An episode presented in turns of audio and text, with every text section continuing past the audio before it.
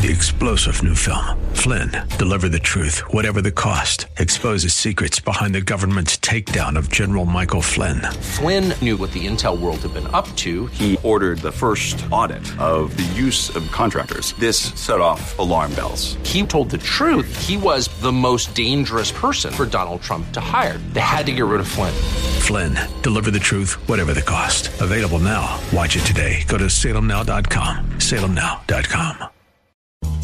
Hi, I'm Hugh Hewitt. Thank you for listening to the Town Hall Review Podcast, where we bring you the best voices on the stories and issues that matter.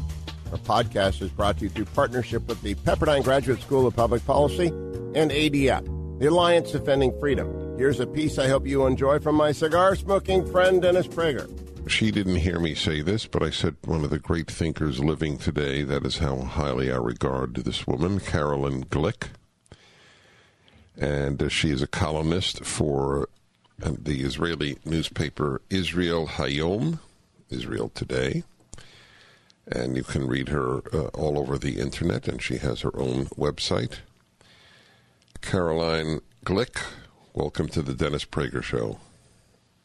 Oh, it's so great to be on your program, Dennis. Thank you for having me. Well, it's a pleasure why don't you uh, share with my audience your views on the President of the United States, Iran, and Israel?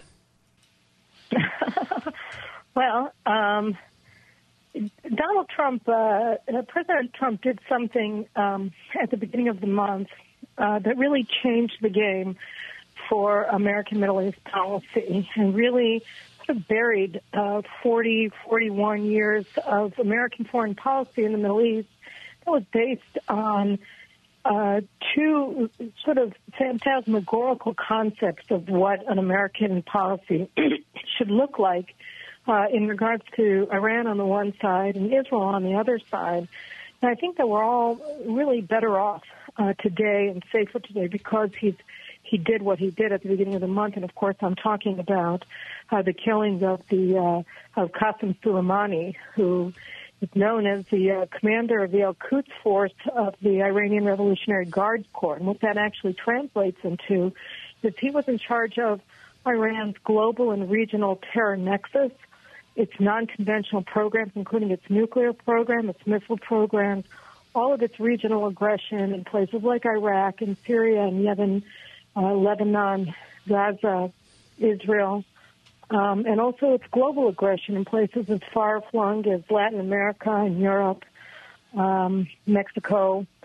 So uh, he was the single most dangerous terrorist in the world, um, responsible not only for the death of 600 or so American servicemen and women in Iraq who were killed by uh, improvised uh, explosive devices, uh, roadside bombs that were crafted in Iran by his forces, but also he was responsible for the bloodshed in Syria, the genocide of Syrian Sunnis uh, by uh, the Assad regime and its uh, and Hezbollah and Iranian forces.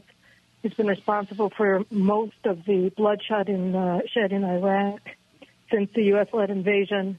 Um, he was responsible for uh, the uh, expulsion, effectively, the ethnic cleansing of Syrian Sunnis that led to the refugee crisis in Europe. Um, so basically, behind almost every global conflict and problem that we've been suffering from for the past 20 odd years, Qasem Soleimani's fingerprints could be found, and now he's dead. And that really is one of the most significant developments that we've seen uh, in the region and indeed in the world in the global war against terrorism since 9 11. That is a big deal. Your article notes, and, mm-hmm. and this goes back to your the beginning of your statement. He has undone 41 years uh, of American policy. So I read your article, your latest. I read you regularly, and your latest piece is of tremendous interest to Americans.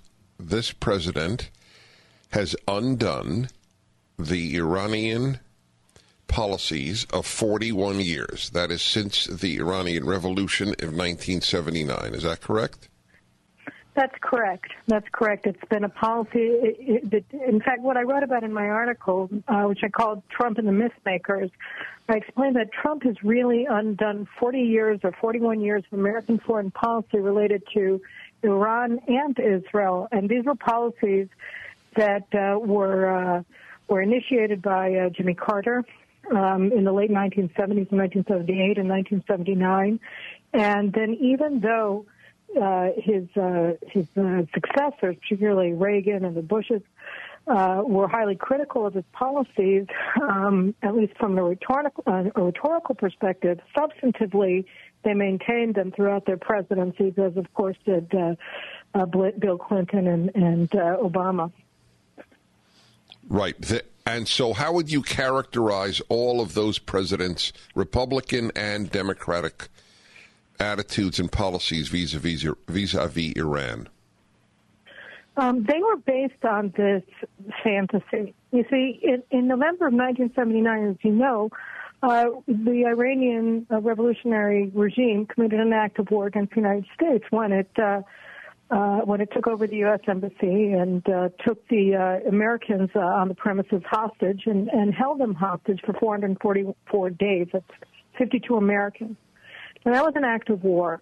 And generally speaking, uh, it would have, if, if the United States had acknowledged that it was, uh, in fact, an act of war, which of course it was by any definition, uh, they would have had to respond with force of some kind uh, to make uh, Iran uh, stand down and, and perhaps overthrow the new revolutionary regime that had just declared war on the United States.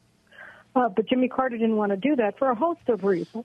Um, one of them uh, was that he didn't. I, I, I think he, you know, he had uh, some sort of an ideological affinity with the revolutionaries in the sense that he shared with his advisors a sense of guilt uh, over American policies and thought that perhaps America had in fact been an imperialist power and therefore it was getting its comeuppance. And but whatever the case, he chose not to recognize what was happening. And so when the Iranians said, "Oh no, no," it's not Ayatollah Khomeini, the supreme leader of Iran, that's behind this, but it's just a group of uh, students, students they called them, who were acting independently of, of the Ayatollah and his entire apparatus of power, and they were really just helpless to take action to free the American hostages from these uh, students, um, and therefore they were kept in central Tehran as hostages of the students, who are, of course, independent actors uh, for for nearly two for for a year and a half. And that was on its face insane. Of course, uh, Ayatollah Khomeini was in charge of them, and of course they weren't students; they were soldiers of the Ayatollah. But uh, if America recognized this, and again, they were going to have to do something. So, from the very outset, the American policy was to pretend, along with the Iranians, that the Iranian regime was not responsible for its aggression and uh, acts of war against the United States that were carried out uh, by uh, by proxies or by uh, thinly disguised soldiers. For instance, in 1983, Iran's Lebanese proxy, Hezbollah, which was uh, uh, a creation of the regime, um, they bombed the American embassy in Beirut in, in April of 83 and then in November of 83, they bombed the Marine barracks in Beirut, and they killed 241 American Marines.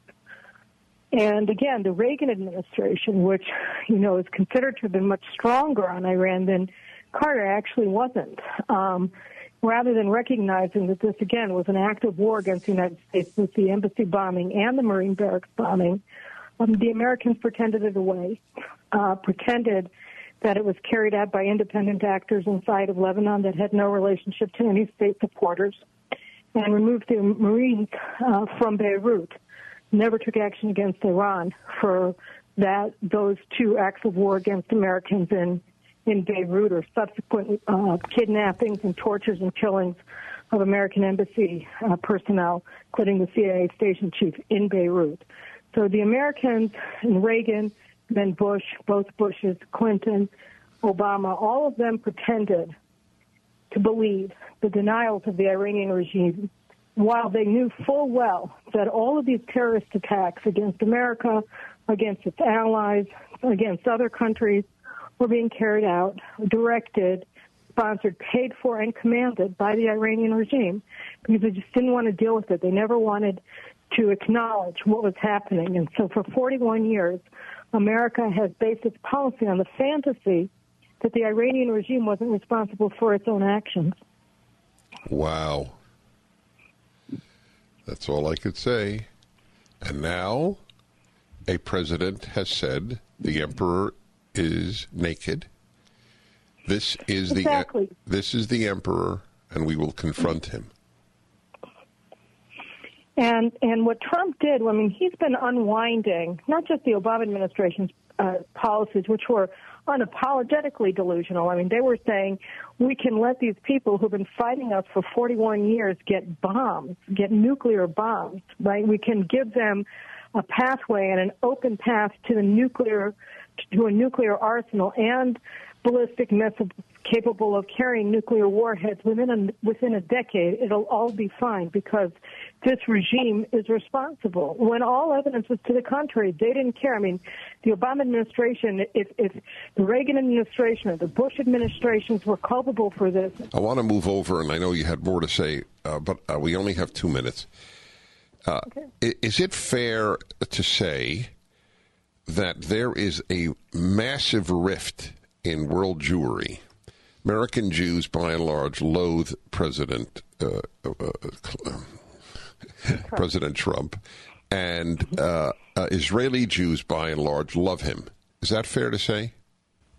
It is, and actually, I'm writing a book right now about the American Jewish community's relationship to Trump, which will hopefully be out in the late in the late summer. But yes, yeah, so there's a very big uh, disparity between the two communities, and it has to do with um, many things, but one of them is nationalism and how Jews relate to the concept of a nation state.